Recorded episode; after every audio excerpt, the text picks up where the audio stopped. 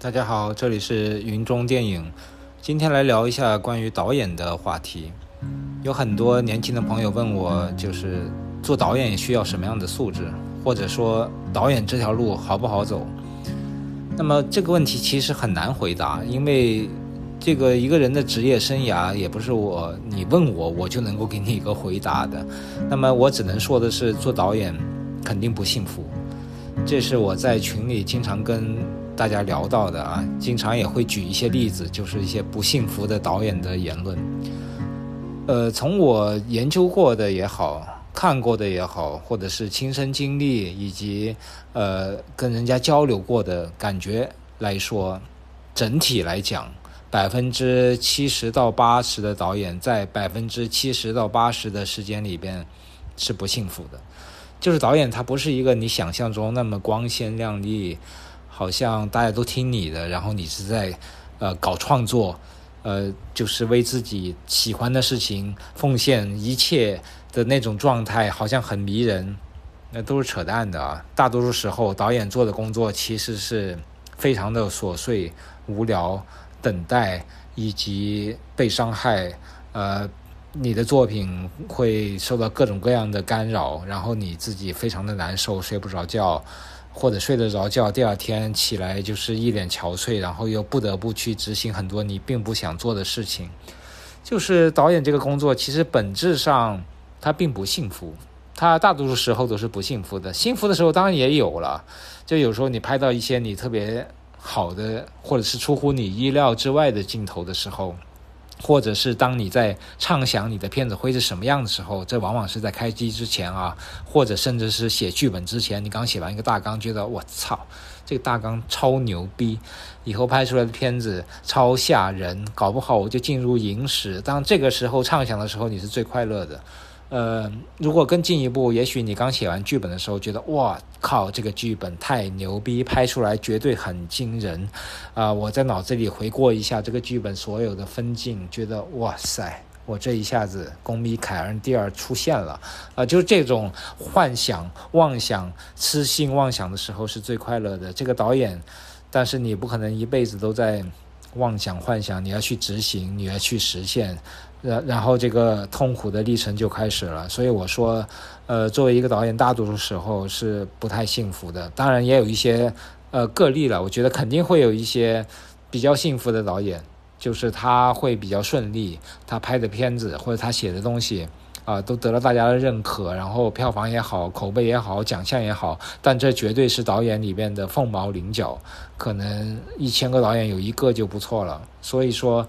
呃，很多朋友问我，呃，到底我应不应该做导演呢？或者我应不应该从事影视这一行呢？我觉得最起码的一点，你要认识到，首先做导演这一个职位，这个职务，我觉得是不太幸福的。但是为什么这么多人还要去做呢？就是因为。足够的热爱，当你足够的热爱的时候，你就会支撑你去承受这样的不幸。那么从大师也好啊，小导演也好，比如说大师级别的，像塔可夫斯基这种，已经他明确的在那个他自己的自传。这个《雕刻时光》里面说过，导演是不幸福的。大多数想学导演的学生们，就是电影系的或者是导演系的学生们，根本就不知道导演要面对什么样的未来和面对什么样的困难，所以他们的选择是盲目的。生活会教育他们，你们选择了一个不幸福的职业。但是为什么塔可夫斯基也还是坚持要做导演呢？因为他也是经历过非常多不幸福的时刻。我印象中，他在写他自己在拍完那个安德烈·卢布廖夫的时候。就所有的就杀青了之后，前期杀青之后，所有的剧组人员跟他一起坐的，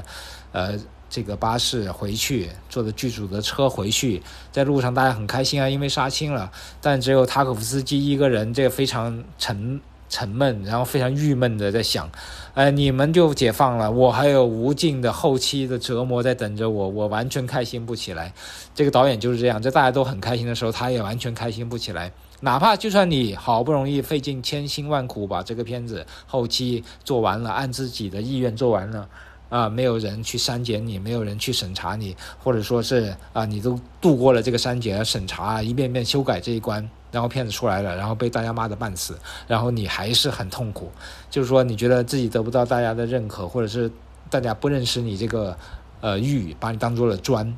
所以大家没眼力。不管不管怎么样好啊，豆瓣给你评个特别低的分，这个时候导演又痛苦了起来。就你前期的那一点点小小的快乐和幻想，在后面现实的这个打击之下，很容易就变成了一种呃非常低落、非常失落的这个跟你预期差很多的这样的一个境界，然后你要去承受，然后又去做下一部电影，然后让这个痛苦的历程再循环。那么说起来好像非常的负能量啊，但是为什么塔可夫斯基还是要坚持呢？我刚才说过。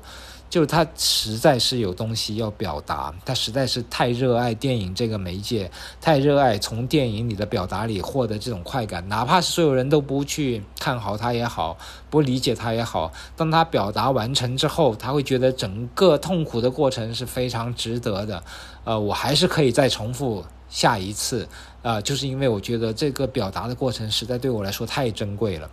那么太重要了，所以呃，宫崎骏大家都知道，最近他又要复出了，在他好像拍完最后一部，呃，大家都说是最后一部，他自己也说是最后一部，所有人认为他是最后一部的这个你想要过怎么样的生活之后，那他又忍不住又钻进了工作室，因为他实在是没事做呀。不拍电影不画动画，他能做什么呢？他就等死吗？那么电影动画虽然痛苦，但也是他唯一能做或者唯一想做、唯一能在他生命里 mean something 的这样的一个事情。那他必须得去做，啊，再痛苦他也去做。这就是所谓不痛苦的，呃，所谓痛苦的导演的生涯，所谓不幸福的导演生涯，一定要去持续去做的事情，就是你有没有这样的足够多的动力和支撑力。来支撑你去做导演这样的一个不痛苦的工作呢？很多人开始其实是没想好的，他没想过这个痛苦会有多大。就像很多人结婚的时候或者生小孩的时候，他也没想过这个婚姻给他带来的到底是整个人生的改变啊！一个小孩会带来你的后半生所有的思考方式、生活方式全部改变，这样的剧烈的一个变化，他们是觉得哦。结婚，大家都结婚，我就结婚了；大家都生小孩，我就生了。然后你没没法去想象，最后给你带来的生活的改变，你能不能承受，能不能接受这样的结果？所以很多人离婚也好，不要小孩也好，没有抚养好小孩也好，就是没有做好足够多的心理准备，你没法想象这个工作也好啊，这个导演这个工作也好，这个婚姻也好，这个小孩也好，给你带来的会有多么重大的一个变化，多么剧烈的一个负担。呃，所以说，所有的年轻人在跟我提到啊，也想做导演也好，想做影视这一行也好，尤其是导演，我会很认真的说，你做好了心理准备了没有？其实你肯定没有做好，因为你现在还年轻，你很难想象，再过十年、二十年，啊，你真正从事导演之后会带来的重压会有多大？但是你要可以肯定的是，说呃，或者说你现在能够，呃。说服自己的也好，肯定自己的也好，就是你的热情足不足够多，可以接受一次又一次的打击，一次又一次的冷眼，一次又一次的无视，一次又一次的恶评，还要去做导演，还要去做创作自己的电影作品，还要去说出自己心里的话，有没有这样足够多的坚持和足够多的毅力来支撑你做这个事情？你要做好心理准备，可能很长时间没有什么收入了。可能是大家也对你不看好啊，或者是你一次次的创投也会失败啊，一次次好不容易拍出来也没人叫好，豆瓣还给你个特别低的分，你能接受得了吗？你能再度再去拍摄，呃，不管大家的目光，还是要去表达自己的东西吗？有没有这样的一个毅力？这才是一个导演最最根本的他需要的一个品质，我觉得就是百折不回的去创作，去说出自己想要的东西。你有这个毅力，然后我们再谈技术层面怎么去呃成为一个导演。首先你能不能做导演，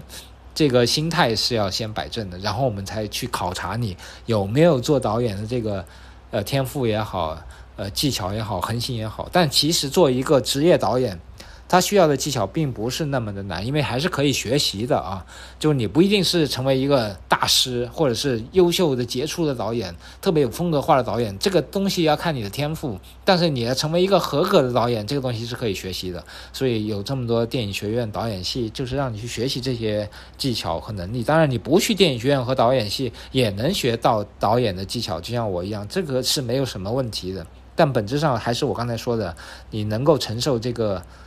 不幸福的导演的职业这样的工作吗？这就是我今天对所有想要从事这一行业的、想要成为导演的年轻人的第一个问题就是这样：你要自己问清楚了、想清楚了，然后我们再进行下一步。那么下一步我就下一节课再来讲一讲，或下一次的播客再来讲一讲如何成为导演。导演要有具备什么样的一个技术的基础吧？我觉得就是一些专业的基础。我们如何去培训这样的一些专业的技巧也好啊，他的思维也好。好，那我们现在就来说一下，做导演到底需要什么样的能力呢？如何锻炼这样的能力呢？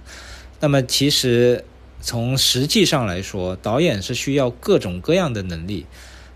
呃，说笑话来说，你可以什么都不懂也能当导演啊，主要你有一个特别好的一个班底。啊，可以帮你执行你的想法，比较好的摄影班底啊、美术班底啊、录音班底啊，他可以在现场帮你搞定很多事情。那么我们也能发现，很多演员转型做导演，很多名人转型做导演，其实他就是有一个非常强大的执行团队来帮他来去做事情。他只要下一些指令或者做一些最基本的事情，呃，说 OK 或者不 OK，那么其实所有的现场的事情有他。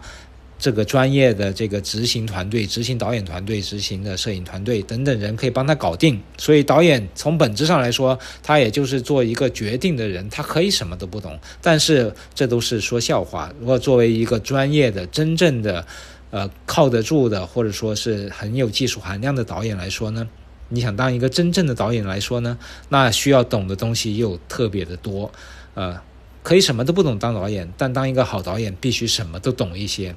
本质上，每个电影的制作环节你都要懂，要不然大家问你的问题或者是跟你讨论的事情，你都是云里雾里，都会是浪费所有人的时间。呃，有些环节呢，你不但要懂，而且要精通。呃，比如说是编剧这个环节了，比如说剪辑，如果你连剪辑都不懂，我觉得很难做一个导演。就是你怎么去组合这些画面，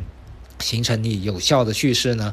那么这个就是一个视听语言的一个训练。那么作为一个导演，呃，我觉得视听语言是他最基本的、最基础的一项任务，他要掌握的就是他最基础的一个能力。说白了，就是我们可以打比喻，就是一个小朋友，呃，要写一篇文章，那么一个导演要导一部电影是同等的。你要写一篇文章，你首先得会用字。啊，用词，然后造句，造句完了写一些简单的段落，然后一个段落、两个段落、三个段落，这样慢慢就凑成了一篇文章。那么做导演也是一样的，你要先会写这个电影里面的一些单词，写一些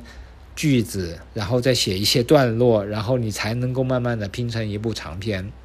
无论是长片也好，短片也好，三分钟的短片，或者是呃。两个小时的长篇，其实本质上都是从一些最基础的字词句段落这些基础开始的。所以我说的这个视听语言的训练，就是导演的一个基础，就是告诉你怎么去写字，怎么去写词，怎么去造句的。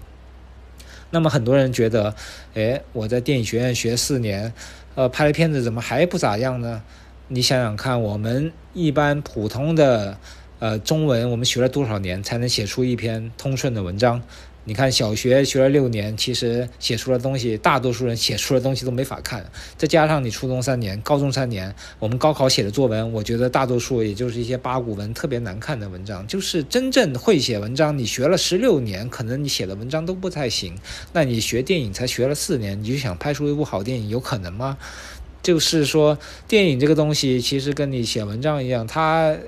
不是一蹴而就的啊，除非你是天才，奥森威尔斯，啊，像这样的天才，这个全世界一百年也没几个呀。你不要想自己是天才，你要是一个普通人的话，你学电影、学电影语言，你最少得学个七年八年，然后又不断的实践，才小有所成。我觉得才能拍一些相对 OK 的短片，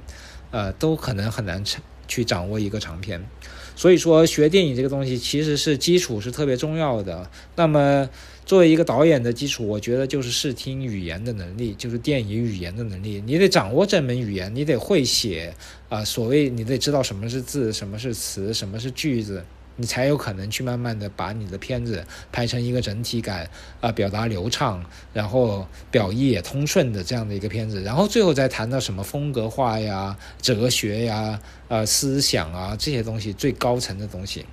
那么本质上就是先把电影小学给上好。那么我当年是在。广播学院读的大学了，北京广播学院，当时也是在九十年代末也是非常有名的一所大学了。现在是中国传媒大学了啊，就是更有名了。但其实我觉得含金量可能还不如广播学院在我们这些老一辈的，呃，所谓的毕业生心里的分量啊。当然说起来好像暴露了年龄，不过现在无所谓了，到这个年纪暴露也就暴露了。呃，当时在广播学院其实学到电影是比较少的，因为我是新闻专业嘛。就是可能跟电影有关的，更多是电视系，他们会学的多一些。新闻专业更多是文字方面的和广播方面的知识会更充裕一点。所以我对电影知识的学习，更多是来源于。电影学院的老师跟我们广播学院的老师会有一些交流，就是互相派一些老师到对方学校去上课。那么我们有一个学期，就是电影学院的老师来我们这里广播学院上课，上的当然都是电影课啦，包括视听语言啦，包括一些影片的读解啦，呃，就给我们入了一个门。但其实入的门是非常粗略的，完全不成系统的，称之不上入门。那么我真正的电影，所谓的小学入门呢，是在周传基老师的教导下。呃，周传基老师也来过我们广播学院，九十年代末，呃，大概九八年左右，可能是来过我们的小礼堂讲课。然后他讲了三个小时，当时是全部满场，大家听得津津有味。就周老师，周传基老师是我觉得电影教育。这个领域非常重要的一位人物，无论是从呃专业角度也好，还是从民间角度也好，因为他更多是单打独斗。他在电影学院也教过第五代这样的一个学生，但是他真正的教育事业，我个人觉得反而是他从电影学院离开之后，在民间办的周传基电影学校，呃，进行了一些很多电影理念和电影观念的。基础知识的传播和教育，这一点是特别特别重要的。它影响了非常多的，我觉得是自学电影的这样的爱好者们。那么，在九十年代末、二十世纪、二十一世纪初、二零零几年，我就有幸上了周老师的一个网络，就是网络课、网络班。那个时候没法见面聊，但是他会在网上论坛上去布置作业给我们做，让我们去啊做，然后他回馈，然后他来讲解。这个形式对我呃打好电影小学的基础是非常重要的。那么说到周传基老师的教学方式，我觉得也是非常亲切，然后让人非常容易接受的。他的语言非常的活泼，非常的亲切。呃，我觉得现在在网上啊，还是 B 站啊，或者是网页上，你都能搜到周传基老师讲解电影的一些视频也好，文章也好。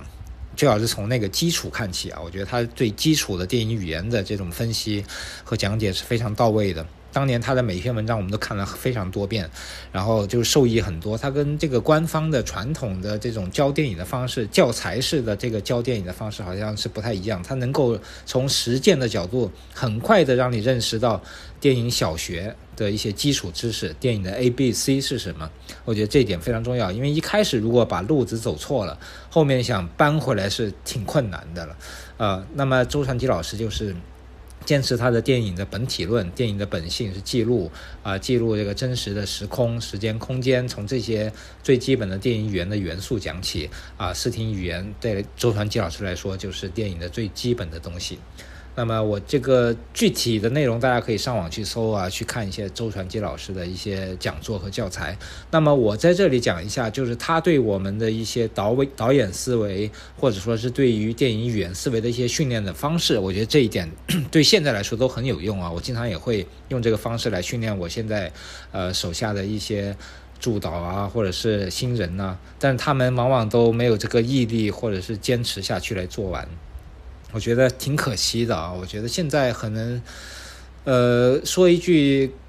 可能不太恰当的话吧。我觉得我们那个年代的人在学习方面，那种对知识的渴求和对呃这种毅力的这种坚持度啊，是比现在的小孩要强一些的。呃，现在的零零后告诉他们方法，他们反而就是不愿意去做，或者不愿意去坚持，做两次就浪费了。我觉得真是，我现在找一个助理非常困难，因为我一直都需要一个助理导演也好，或者副导演也好，或者是摄影也好，或者美术也好，我都需要很多岗位啊。我们公司在这里好像打个广告，我是需要很多岗位的人才来帮助我，但我没找到一个特别合适的，特别愿意去学习，特别愿意去。呃，坚持去重复一些好像看似很枯燥，但其实对你很有帮助的事情。那么这样的小孩，我是特别需要的，但是又特别少，可能跟这个时代有关，大家都坐不住了。呃，扯远了，我又扯回来，说到导演思维。和电影思维的训练，它有一个方式，我觉得周传基老师告诉我的几个方式，现在都很好用。那么我可以在这里跟大家分享一下，呃，简单分享一下，呃，比如说如何去锻炼自己的视听语言的能力，或者是锻锻炼自己的电影思维。什么是电影思维？首先要说的是，呃，电影思维其实跟我们平常的。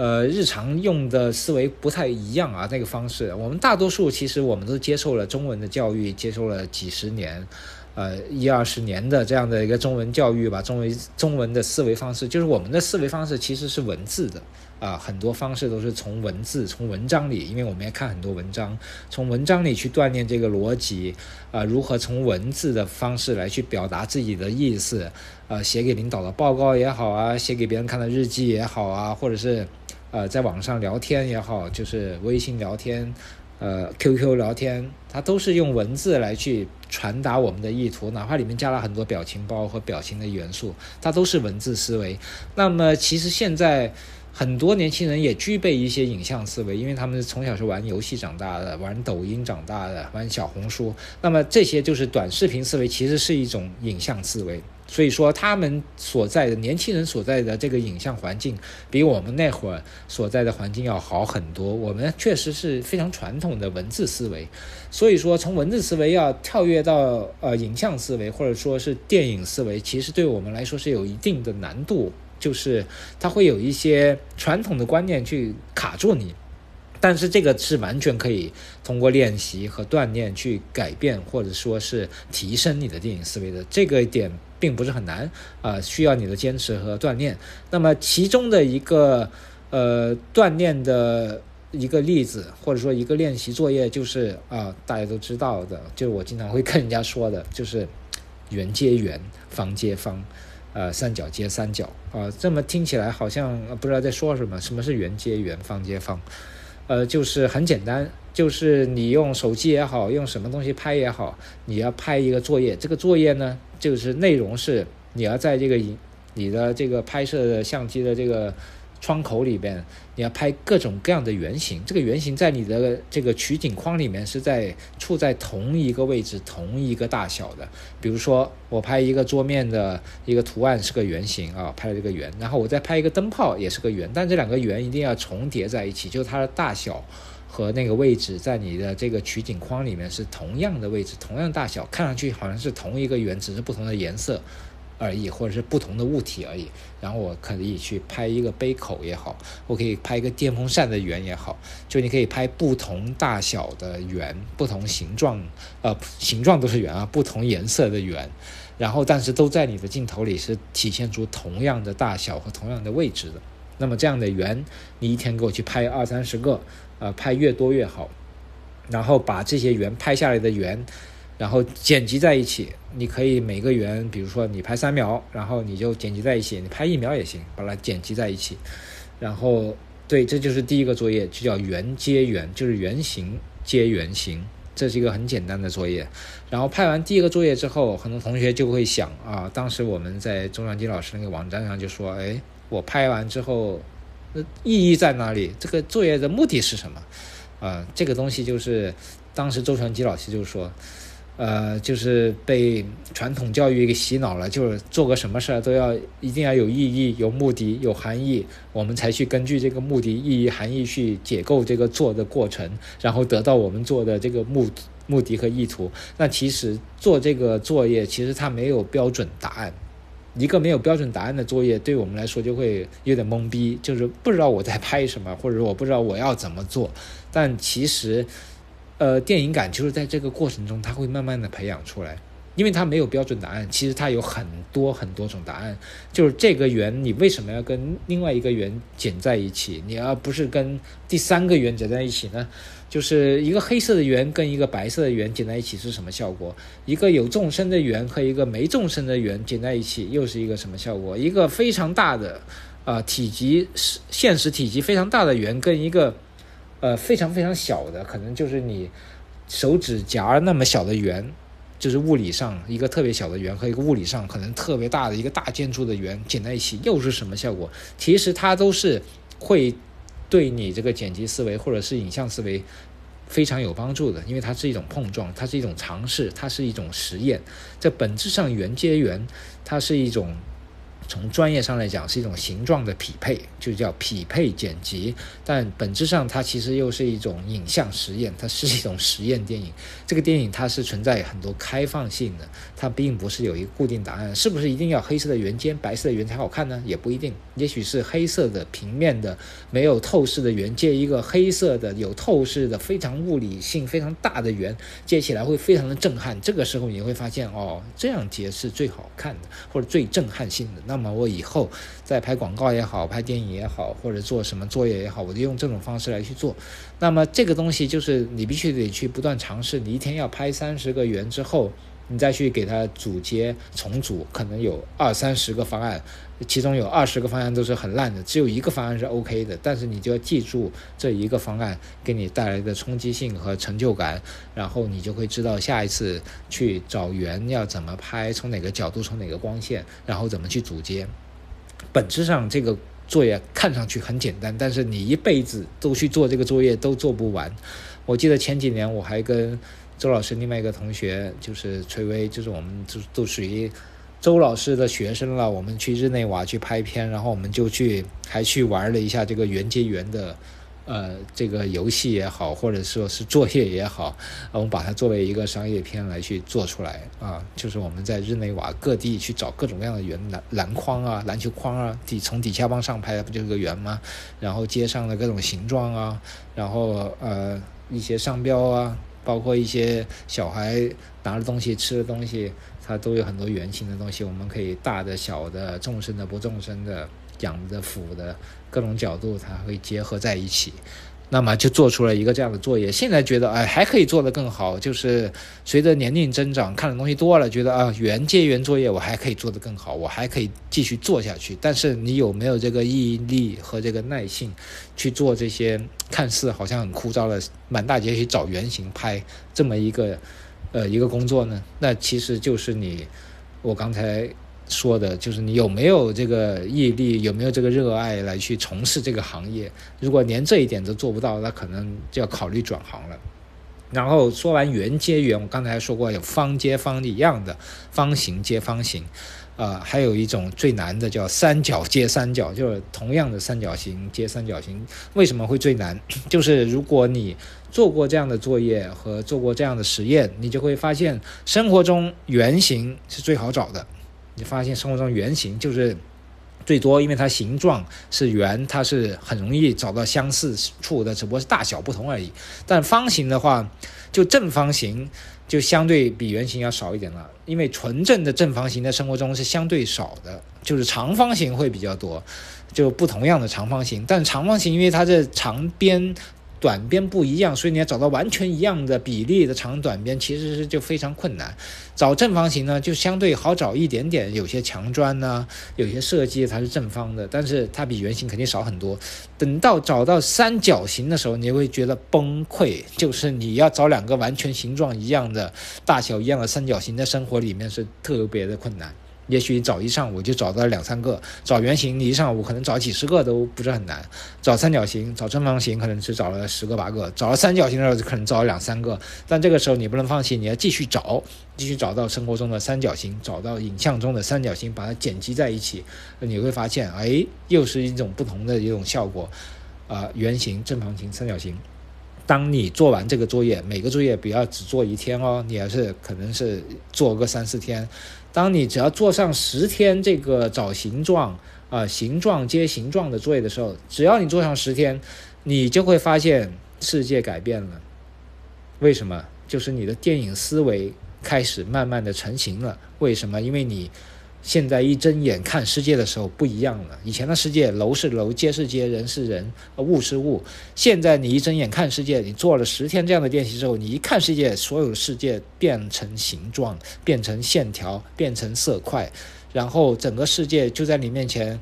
变成了一个个元素。这个时候，你才进入了所谓的。电影思维、视听语言的思维，这个时候你才是在电影语言这一门啊艺术里面，你找到了写字和写词的感觉。我还没有说到什么造句啊，这只不过是呃找到了字、词，就是一些元素最基本元素的感觉。这个世界在你面前忽然分解了，就像《黑客帝国》一样，一切就会变成了代码。那么有电影语言思维的人，他看世界，他不是看这个世界的这个。这个物体的本身，而是看哦，这个东西是由一个圆和一个什么方组成的，它的侧面是什么样的菱形，它是怎么样的受光，它的逆光是怎么样，顺光是怎么样，它的色彩是怎么样，它是反射光还是入射光，它的色彩是混色还是搭色啊，它的形状是在哪个光线下有什么样的一个变化啊，这个建筑到底是有多少个圆呢，多少个方呢？它是什么样的形状呢？就一切都变成了用视觉语言表述的这样的一个元素，这个时候。你的电影语言思维才慢慢的成立，才开始建立。这个时候，你就是作为导演迈出了你的第一步。这一步其实也不难，但是需要坚持。那么就是第一步，这就是第一个作业，所谓的匹配剪辑作业，也就是圆接圆，方接方。三角接三角，你做上十天，你就会发现世界就会改变。这个很简单啊，但是一定要坚持。我这么说的挺挺像是一个什么推销什么的，但是我没有推销你们买任何东西，只是推销一种电影思维。那么你看电影的时候也自然就会不同，你会发现，哎，导演为什么要这样去拍这个视角，这样去布置这样的光线和这样的一个线条美啊？你会发现美，就是其实学电影有一个好处啊。就是，就算你不拍电影，你成为不了导演，你干不了跟电影有关的活，但只要你训练出来了电影的思维、视听语言的思维，你看电影能看到更多的乐趣。你看这个世界，你看那个景点去国庆节去玩，你也能看到更多的色彩、更多的光线、更多的美丽的事情。它会让你的人生，或者说你的审美提升一些更多的一个触感吧、质感。我觉得。那个杨德昌说，电影让我们延长了三倍生命，那至少训练电影思维也能让你延长你的这个五感，延长两倍。所以说啊，今天我们这一个播客先讲到这里，因为。只讲了第一个导演的基础，就第一个功课叫做圆接圆，方接方，三角接三角，这个相似匹配的训练，这是周传基老师教出我们的第一课啊。但后面还有好几课来去训练导演的思维，今天先不讲，大家有什么问题可以在呃回复里会说，我们来讨论一下。因为这个其实是真正的干货，真正教你怎么去训练电影思维的这个东西，我也希望能把周老师的这样的一种教学方式。和他的一些理念给稍微传递一下，但是肯定不是他原版的那个完全一样的。但是从我的理解，从我的角度，我觉得还是可以从这个方式来去，呃，继承一下周老师对电影文化、电影理念的一些表述啊。我也觉得是有帮助于电影创作的这个电影语言的思维。好，谢谢大家。